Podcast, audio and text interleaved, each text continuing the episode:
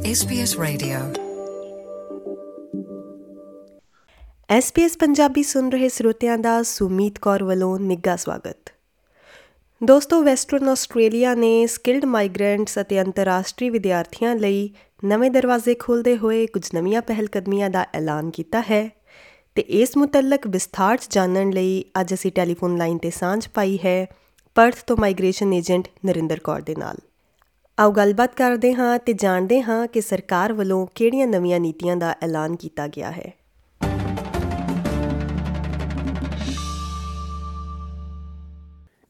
Programme ਵਿੱਚ ਨਿੱਘਾ ਸਵਾਗਤ ਨਰਿੰਦਰ ਜੀ। ਥੈਂਕ ਯੂ ਸੁਮਿਤ ਜੀ। ਜੀ ਨਰਿੰਦਰ ਜੀ ਵੈਸਟਰਨ ਆਸਟ੍ਰੇਲੀਆ ਨੇ ਜਿਹੜੀਆਂ ਨਵੀਆਂ ਪ੍ਰਵਾਸ ਨੀਤੀਆਂ ਦਾ ਐਲਾਨ ਕੀਤਾ ਹੈ ਉਸ ਬਾਰੇ ਸਾਡੇ ਸਰੋਤਿਆਂ ਨੂੰ ਦੱਸੋ। ਅ, ਹਾਂਜੀ। ਵੈਸਟਰਨ ਆਸਟ੍ਰੇਲੀਆ ਦੀ ਮੋਸਟਲੀ ਜਿੱਦਾਂ ਸਾਰਿਆਂ ਨੂੰ ਪਤਾ ਕਿ ਪਹਿਲਾਂ ਸਟੇਟ ਨੋਮੀਨੇਸ਼ਨ ਇੰਨੀ ਜ਼ਿਆਦਾ ਪਪੂਲਰ ਨਹੀਂ ਸੀਗੀ ਕਿਉਂਕਿ ਜ਼ਿਆਦਾ ਆਕੂਪੇਸ਼ਨਸ ਨਹੀਂ ਹੁੰਦੇ ਸੀਗੇ। ਰੀਸੈਂਟਲੀ ਲਾਸਟ ਈਅਰ ਤੋਂ ਇਸ ਈਅਰ ਚੱਲਦੇ ਚੱਲਦੇ ਇਹਨਾਂ ਨੇ ਕਾਫੀ ਇੰਪਰੂਵਮੈਂਟਸ ਕੀਤੀਆਂ।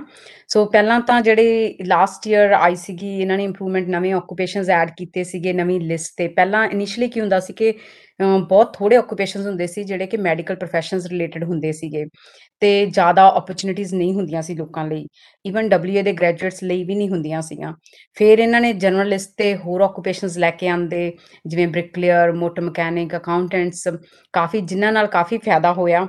ਹੁਣ ਜਿਹੜੀਆਂ ਰੀਸੈਂਟ ਚੇਂਜਸ ਆਈਆਂ ਲਾਸਟ ਵੀਕ ਹੀ ਉਹਦੇ ਚ ਇਹਨਾਂ ਨੇ ਗ੍ਰੈਜੂਏਟ ਲਿਸਟ ਜਿਹੜੀ ਲਾਸਟ ਈਅਰ ਕੀਤੀ ਸੀ ਆਊਟ ਉਹਦੇ ਵਿੱਚ ਕਾਫੀ ਆਕੂਪੇਸ਼ਨਸ ਐਡ ਕੀਤੇ ਆ ਮੋਰ ਦੈਨ 300 ਆਕੂਪੇਸ਼ਨਸ ਐਡ ਹੋਏ ਆ ਜਿਹੜੇ ਕਦੇ ਪਹਿਲਾਂ ਨਹੀਂ ਸੀਗੇ ਜਾਂ ਮ, ਉਹਨਾਂ ਦੀਆਂ ਰਿਕੁਆਇਰਮੈਂਟਸ ਬਹੁਤ ਹਾਈ ਸੀਗੀਆਂ ਮਤਲਬ ਵਰਕ ਐਕਸਪੀਰੀਅੰਸ ਚਾਹੀਦਾ ਫॉर ਐਗਜ਼ਾਮਪਲ ਨਰਸਿਸ ਖਾਸ ਕਰਕੇ ਜਿਵੇਂ ਨਰਸਿਸ ਆ ਉਹਨਾਂ ਨੂੰ ਪਹਿਲਾਂ ਐਕਸਪੀਰੀਅੰਸ ਚਾਹੀਦਾ ਹੁੰਦਾ ਸੀ ਸਾਲ ਦਾ ਹੁਣ ਗ੍ਰੈਜੂਏਟ ਲਿਸਟ ਤੇ ਐਡ ਹੋਣ ਨਾਲ ਕੀ ਹੋ ਗਿਆ ਕਿ ਵੇਟ ਕਰਨ ਦੀ ਲੋੜ ਨਹੀਂ ਹੈ ਸਾਲ ਦੀ ਜਾਂ ਤਾਂ ਉਹਨਾਂ ਨੂੰ 6 ਮਹੀਨੇ ਵਰਕ ਐਕਸਪੀਰੀਅੰਸ ਜਾਂ ਮ, 6 ਮਹੀਨੇ ਅੱਗੇ ਜੌਬ ਆਫਰ ਦਿਖਾਉਣੀ ਪਊਗੀ। ਸੋ ਕਾਫੀ ਆਕੂਪੇਸ਼ਨਸ ਐਡ ਹੋਏ ਆ, ਜਿੱਦਾਂ ਅਕਾਊਂਟਿੰਗ ਦੇ ਹੋਏ ਆ accountants finance broker finance manager ਕਾਫੀ ਹੋਰ ਆਕੂਪੇਸ਼ਨਸ ਆਈਟੀ ਦੇ ਹੋਏ ਆ ਬਿਜ਼ਨਸ ਐਨਾਲਿਸਟ ਮੈਨੇਜਰ ਨਰਸਿਸ ਹੋਈਆਂ ਸਾਰੀਆਂ ਆਲਮੋਸਟ ਹੋਰ ਹੈਲਥ ਆਕੂਪੇਸ਼ਨਸ ਜਿਵੇਂ ਹੈਲਥ ਪ੍ਰੋਮੋਸ਼ਨ ਆਫੀਸਰ ਕੰਸਟਰਕਸ਼ਨ ਦੇ ਕੋਰਸਸ ਰਿਲੇਟਡ ਜਿਹੜੇ bricklayer carpenter wall floor tiling motor mechanics ਮਤਲਬ ਕਾਫੀ ਜ਼ਿਆਦਾ ਆਕੂਪੇਸ਼ਨਸ ਹੋਇਆ ਹੋਰ ਕਈ ਜਿਹੜੇ ਸੁਣੇ ਵੀ ਨਹੀਂ ਹੁੰਦੇ ਜਿਵੇਂ ਆਪਾਂ green keeper horse breeder and ਆਪਣਾ ਹੇਅਰ ਡਰੈਸਰ ਸੋ ਕਾਫੀ ਕਾਫੀ ਆਕੂਪੇਸ਼ਨਸ ਹੋਇਆ ਜਿਹਦੇ ਨਾਲ ਫ਼ਰਕ ਇਹ ਪਿਆ ਕਿ ਜਿਹੜੀ ਉਹ ਗ੍ਰੈਜੂਏਟ ਲਿਸਟ ਤੇ ਐਡ ਹੋਣ ਨਾਲ ਜਿਹੜੇ ਡਬਲਯੂਏ ਦੇ ਵਿੱਚ ਪੜ੍ਹੇ ਆ ਉਹ ਸਿਰਫ ਉਹ ਲੋਕੀ ਅਪਲਾਈ ਕਰ ਸਕਦੇ ਜਿਹੜੇ ਡਬਲਯੂਏ ਦੇ ਵਿੱਚ ਪੜ੍ਹੇ ਆ ਜਿਨ੍ਹਾਂ ਨੇ 2 ਸਾਲ ਦੀ ਸਟੱਡੀ ਵੈਸਟਰਨ ਆਸਟ੍ਰੇਲੀਆ ਦੇ ਵਿੱਚ ਕੀਤੀ ਆ ਤਾਂ ਉਹ ਸਾਰੇ ਇਹ ਆਕੂਪੇਸ਼ਨਸ ਅਸੈਸ ਕਰ ਸਕਦੇ ਹੈਗੇ। ਜੀ ਨਰਿੰਦਰ, ਤੇ ਜਿਹੜੇ ਆਸਟ੍ਰੇਲੀਆ ਦੇ ਹੋਰ ਥਾਵਾਂ ਤੇ ਇੰਟਰਨੈਸ਼ਨਲ ਸਟੂਡੈਂਟਸ ਰਹਿ ਰਹੇ ਨੇ, ਉਹ ਇਸ ਦਾ ਲਾਹਾ ਕਿਵੇਂ ਲੈ ਸਕਦੇ ਨੇ? ਅਹ, ਉਹ ਜਿਹੜੇ ਗ੍ਰੈਜੂਏਟ ਲਿਸਟ ਆ, ਉਹ ਗ੍ਰੈਜੂਏਟ ਲਿਸਟ ਵਾਲੇ ਆਕੂਪੇਸ਼ਨਸ ਅਸੈਸ ਨਹੀਂ ਕਰ ਸਕਦੇ। ਜੇ ਜੇ ਉਹ ਪੜੇ ਜੇ ਤਾਂ ਡਬਲਯੂਐਚ ਪੜੇ ਆ ਤੇ ਪੜ ਕੇ ਮੂਵ ਹੋਇਆ ਫਿਰ ਉਹ ਗ੍ਰੈਜੂਏਟ ਲਿਸਟ ਚ ਆਕੂਪੇਸ਼ਨਸ ਅਸੈਸ ਕਰਨ ਪਾਉਣਗੇ ਬਿਕਾਜ਼ ਦੇ ਉਹ ਕੰਸੀਡਰ ਹੋਣਗੇ ਕਿ ਡਬਲਯੂਏ ਦੇ ਗ੍ਰੈਜੂਏਟ ਆ। ਬਟ ਜੇ ਉਹ ਨਹੀਂ ਪੜੇ ਕਿਸੇ ਹੋਰ ਸਟੇਟ ਚ ਪੜੇ ਆ ਤਾਂ ਉਹ ਜਿਹੜੀ ਜਨਰਲ ਲਿਸਟ ਆ ਉਹ ਸਟਿਲ ਅਸੈਸ ਕਰ ਸਕਦੇ ਆ। ਉਹਦੇ ਵਿੱਚ ਵੀ ਕਾਫੀ ਆਕੂਪੇਸ਼ਨਸ ਹੈਗੇ ਆ ਜਿਵੇਂ ਅਕਾਊਂਟੈਂਟ ਵੀ ਆ ਨਰਸਿਸ ਵੀ ਆ ਜਿਹੜੀਆਂ ਦੂਸਰੇ ਆਪਣੇ ਬ੍ਰਿਕਲੇਅਰ ਕਾਰਪੈਂਟਰ ਪਰ ਉਹ ਜਨਰਲ ਲਿਸਟ 'ਚ ਹੋਣਗੇ। ਸੋ ਉਹਨਾਂ ਨੂੰ 1 ਸਾਲ ਦਾ ਜੌਬ ਆਫਰ ਦਿਖਾਉਣੀ ਪੈਣੀ ਹੈ ਡਬਲਯੂਏ ਦੇ ਵਿੱਚ। ਪਰ ਉਹ ਪਾ ਸਕਦੇ ਆ ਪਰ ਉਹਨਾਂ ਕੋਲੇ ਮਤਲਬ ਲਿਮਿਟਿਡ ਆਕੂਪੇਸ਼ਨਸ ਆ ਇੰਨੇ ਜ਼ਿਆਦਾ ਨੇ ਗ੍ਰੈਜੂਏਟ ਲਿਸਟ ਉਹ ਅਵੇਲ ਨਹੀਂ ਕਰ ਸਕਦੇ ਜਨਰਲ ਲਿਸਟ ਵਾਲੇ ਸਟਿਲ ਕਰ ਸਕਦੇ ਹੈਗੇ। ਜੀ ਨਰਿੰਦਰ ਤੇ ਇਸ ਦਾ ਆਪਣੇ ਪੰਜਾਬੀ ਭਾਈਚਾਰੇ ਤੇ ਕਿਸ ਤਰ੍ਹਾਂ ਦਾ ਅਸਰ ਰਹੇਗਾ ਮੈਨੂੰ ਲੱਗਦਾ ਕਾਫੀ ਫਾਇਦਾ ਹੋਗਾ ਹੀ ਕਿਉਂਕਿ ਆਪਣੇ ਕਾਫੀ ਪੰਜਾਬੀ ਕਹਿ ਲਓ ਇੰਡੀਆ ਤੋਂ ਕਹਿ ਲਓ ਕਾਫੀ ਇੰਟਰਨੈਸ਼ਨਲ ਸਟੂਡੈਂਟਸ ਆਉਂਦੇ ਆ ਪੜਨ ਸੋ ਉਹਨਾਂ ਕੋਲੇ ਉਹਨਾਂ ਨੂੰ ਕਾਫੀ ਵੱਡੀ ਓਪਰਚੁਨਿਟੀ ਆ ਕਿ ਅਮ, ਇਹ ਆਕੂਪੇਸ਼ਨਸ ਕਿਉਂਕਿ ਸਾਰੇ ਜਿਹੜੇ ਮੈਂ ਲਏ ਆ ਉਹ ਮੇਨਲੀ ਇਸੇ ਜਿਹੜੇ ਇੰਟਰਨੈਸ਼ਨਲ ਸਟੂਡੈਂਟਸ ਕੋਰਸਸ ਕਰਦੇ ਆ, ਜਿਹੜੇ ਨਾਮ ਲਏ ਆ ਮੈਂ ਮੇਨਲੀ ਜਿਹੜੇ ਅਕਾਊਂਟਿੰਗ ਵਾਲੇ ਆਈਟੀ ਵਾਲੇ ਹੌਸਪਿਟੈਲਿਟੀ ਦੇ ਵੀ ਸ਼ੈਫ ਕੁੱਕੇ ਤਾਂ ਚਲੋ ਪਹਿਲਾਂ ਵੀ ਸੀਗੇ। ਕੰਸਟਰਕਸ਼ਨ ਦੇ ਇਹ ਸਾਰੇ ਆਪਣੇ ਪੰਜਾਬੀ ਸਟੂਡੈਂਟਸ ਕੋਰਸਸ ਪ੍ਰੈਫਰ ਕਰਦੇ ਆ। ਤਾਂ ਇਹ ਸਾਰੇ ਪੀਆਰ ਨੂੰ ਅੱਗੇ ਲੀਡ ਕਰਨਗੇ ਤੇ ਡਬਲਯੂਏ ਸਟੇਟ ਨੂੰ ਕਰਨਗੇ।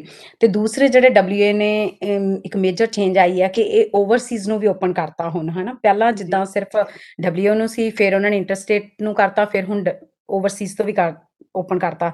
ਸੋ ਕਹਿਣ ਦਾ ਮਤਲਬ ਜੇ ਕੋਈ ਓਵਰਸੀਜ਼ ਵੀ ਬੈਠੇ ਆ, ਜੇ ਉਹਨਾਂ ਦੇ ਆਕੂਪੇਸ਼ਨ ਹੈਗੇ ਆ ਜਨਰਲ ਲਿਸਟ ਤੇ, ਤਾਂ ਵੀ ਉਹ ਡਬਲਯੂ ਸਟੇਟ ਨੋਮੀਨੇਸ਼ਨ ਐਕਸੈਸ ਕਰ ਸਕਦੇ ਹੈਗੇ। ਪਰ ਪ੍ਰੈਫਰੈਂਸ ਪਹਿਲਾਂ ਡਬਲਯੂ ਗ੍ਰੈਜੂਏਟਸ ਨੂੰ ਦਿੱਤੀ ਜਾਊਗੀ, ਜਿਹੜੇ ਮਤਲਬ ਡਬਲਯੂ ਐਚ ਪੜ੍ਹੇ ਆ, ਉਹਨਾਂ ਨੂੰ ਪਹਿਲੀ ਪ੍ਰੈਫਰੈਂਸ ਆ। ਦੂਸਰੀ ਪ੍ਰੈਫਰੈਂਸ ਆਸਟ੍ਰੇਲੀਆ ਮੀਨਸ ਜਿਹੜੇ ਹੋਰ ਸਟੇਟਸ 'ਚ ਰਹਿ ਰਹੇ ਆਗੇ, ਹੋਰ ਸਟੇਟਸ 'ਚ ਪੜ੍ਹਿਆ ਥਰਡ ਪ੍ਰੈਫਰੈਂਸ ਓਵਰਸੀਜ਼ ਵਾਲਿਆਂ ਨੂੰ ਹੋਗੀ ਜਿਹੜੇ ਆਸਟ੍ਰੇਲੀਆ ਤੋਂ ਬਾਹਰ ਆਗੇ। ਜੀ ਨਰਿੰਦਰ, ਤੇ ਇਸ ਮੁਤਲਕ ਕੋਈ ਹੋਰ ਜਾਣਕਾਰੀ ਜੋ ਤੁਸੀਂ ਸਾਂਝੀ ਕਰਨੀ ਚਾਹੁੰਦੇ ਹੋਵੋ? ਅ ਜਬ ਇਹ ਹੈ ਜੀ ਵੀ ਜਿਹੜੇ ਆਕੂਪੇਸ਼ਨਸ ਆ, ਤੁਸੀਂ ਉਹਨਾਂ ਤੇ ਸਾਨੂੰ ਕੰਟੈਕਟ ਕਰ ਲਓ ਜਾਂ ਕਿਸੇ ਮਾਈਗ੍ਰੇਸ਼ਨ ਏਜੰਟ ਨਾਲ ਸਲਾਹ ਕਰੋ ਕਿ ਜੇ ਤੁਹਾਡੀ ਐਲੀਜੀਬਿਲਟੀ ਕਿਉਂਕਿ ਤੁਹਾਨੂੰ ਐਲੀਜੀਬਿਲਟੀ ਕ੍ਰਾਈਟੇਰੀਆ ਵੀ ਮੀਟ ਕਰਨਾ ਪੈਣਾਗਾ। ਸਿਰਫ ਆਕੂਪੇਸ਼ਨ ਹੋਣਾ ਹੀ ਜ਼ਰੂਰੀ ਨਹੀਂ ਆ। ਸੋ ਜਿਹੜੀਆਂ ਰਿਕੁਆਇਰਮੈਂਟਸ ਤੁਹਾਨੂੰ ਡਿਪਾਰਟਮੈਂਟ ਆਫ ਹੋਮ ਅਫੇਅਰਸ ਦੀਆਂ ਰਿਕੁਆਇਰਮੈਂਟਸ ਵੀ ਮੀਟ ਕਰਨੀਆਂ ਪੈਣੀਆਂ, ਜਿੱਦਾਂ ਸਕਿੱਲਸ ਅਸੈਸਮੈਂਟ ਇੰਗਲਿਸ਼ ਤੇ ਕੁਆਲੀਫਿਕੇਸ਼ਨਸ ਦੀਆਂ, ਤੇ ਤੁਹਾਨੂੰ ਡਬਲਯੂ ਸਟੇਟ ਦੀਆਂ ਵੀ ਰਿਕੁਆਇਰਮੈਂਟਸ ਅਸੈਸ ਕਰਨੀਆਂ ਪੈਣੀਆਂ ਸੋ ਤੁਹਾਨੂੰ ਜੇ ਤੁਸੀਂ ਰਿਕੁਆਇਰਮੈਂਟਸ ਮੀਟ ਕਰਦੇ ਆ ਤਾਂ ਤੁਸੀਂ ਅਸੈਸ ਕਰ ਸਕਦੇ ਆ। ਦੂਸਰੀ ਗੱਲ ਜਿਹੜੇ ਡਬਲਯੂਐਚ ਰਹਿ ਰਹੇ ਆ ਆਫ ਕੋਰਸ ਇੱਥੋਂ ਦੇ ਪੜੇ ਆ, ਉਹਨਾਂ ਲਈ ਹਾਈ ਚਾਂਸਸ ਆ। ਜਿਹੜੇ ਕਿਤੇ ਹੋਰ ਰਹਿ ਰਹੇ ਆ ਕਿ ਉਹਨਾਂ ਨੂੰ ਸੈਕੰਡ ਪ੍ਰੈਫਰੈਂਸ ਆ, ਸੋ ਬਟ ਜੇ ਉਹ ਡਬਲਯੂ ਮੂਵ ਹੁੰਦੇ ਆ ਮੂਵ ਆ ਕੇ ਆ ਕੇ ਇੱਥੇ ਰਹਿਣ ਲੱਗਦੇ ਆ, ਤਾਂ ਉਹਨਾਂ ਦੇ ਚਾਂਸਸ ਵੱਧ ਜਾਂਦੇ ਹੈਗੇ। ਜਿਹਦੇ ਕਿੰਨੇ ਕੁ ਸਮੇਂ ਤੱਕ ਪੀਆਰ ਆਣ ਦੀ ਉਮੀਦ ਹੁੰਦੀ ਆ ਇਸ ਪ੍ਰੋਗਰਾਮ ਦੇ ਤਹਿਤ? ਅ ਇਹਦੇ ਡਿਪੈਂਡ ਕਰਦਾ ਹੀ ਦੋ ਜਿੱਦਾਂ ਸਟੇਟ ਨੋਮੀਨੇਸ਼ਨ ਦੀਆਂ ਵੀਜ਼ਾ ਕੈਟਾਗਰੀਜ਼ ਹੁੰਦੀਆਂ ਨਾ 190 ਤੇ 491 ਸੋ ਪਹਿਲਾਂ ਤਾਂ ਸਟੇਟ ਜਿਹੜੀ ਕਰਦੀ ਹੈਗੀ ਨੋਮੀਨੇਸ਼ਨ ਸਟੇਟ ਤਾਂ ਕਾਫੀ ਕੁਇਕ ਚੱਲ ਰਹੀ ਹੈ ਅੱਜ ਕੱਲ ਹਨਾ। ਪਰ ਅੱਗੇ ਡਿਪਾਰਟਮੈਂਟ ਦੇ ਥੋੜੇ ਪ੍ਰੋਸੈਸਿੰਗ ਟਾਈਮ 6 ਟੂ 12 ਮੰਥਸ ਲੈ ਕੇ ਲੱਗ ਰਹੇ ਹੈਗੇ। ਪਰ ਇੱਕ ਵਾਰੀ ਜਦੋਂ ਤੁਹਾਡਾ ਇਨਵਾਈਟ ਆ ਜਾਂਦਾ ਡਬਲਯੂ ਸਟੇਟ ਅਪਰੂਵ ਕਰ ਦਿੰਦੀ ਹੈ ਤੁਹਾਨੂੰ ਵੀਜ਼ੇ ਦਾ ਇਨਵਾਈਟ ਆ ਜਾਂਦਾ ਫਿਰ ਵੀਜ਼ਾ ਪੈ ਜਾਂਦਾ ਤੇ ਇਟਸ ਓਕੇ ਤੁਸੀਂ ਮਤਲਬ ਜਿਨ੍ਹਾਂ ਕੋਲੇ ਹੋਰ ਵੀਜ਼ਾ ਨਹੀਂ ਹੈਗਾ ਤਾਂ ਫਿਰ ਬ੍ਰਿਜ਼ਿੰਗ ਵੀਜ਼ਾ ਮਿਲ ਜਾਂਦਾ ਉਹ ਉਨੀ ਦੇਰ ਸਟੇ ਕਰ ਸਕਦੇ ਆ ਸਟੇਟ ਦੇ ਕੰਟਰੀ ਦੇ ਵਿੱਚ ਸੋ ਚਾਹੇ 6 ਮਹੀਨੇ ਲੱਗ ਜਾਣ ਚਾਹੇ ਸਾਲ ਲੱਗ ਜਾਏ ਜੀ ਨਰਿੰਦਰ ਤੇ ਗੱਲਬਾਤ ਕਰਨ ਲਈ ਤੇ ਜਾਣਕਾਰੀ ਸਾਂਝੀ ਕਰਨ ਲਈ ਬਹੁਤ-ਬਹੁਤ ਸ਼ੁਕਰੀਆ।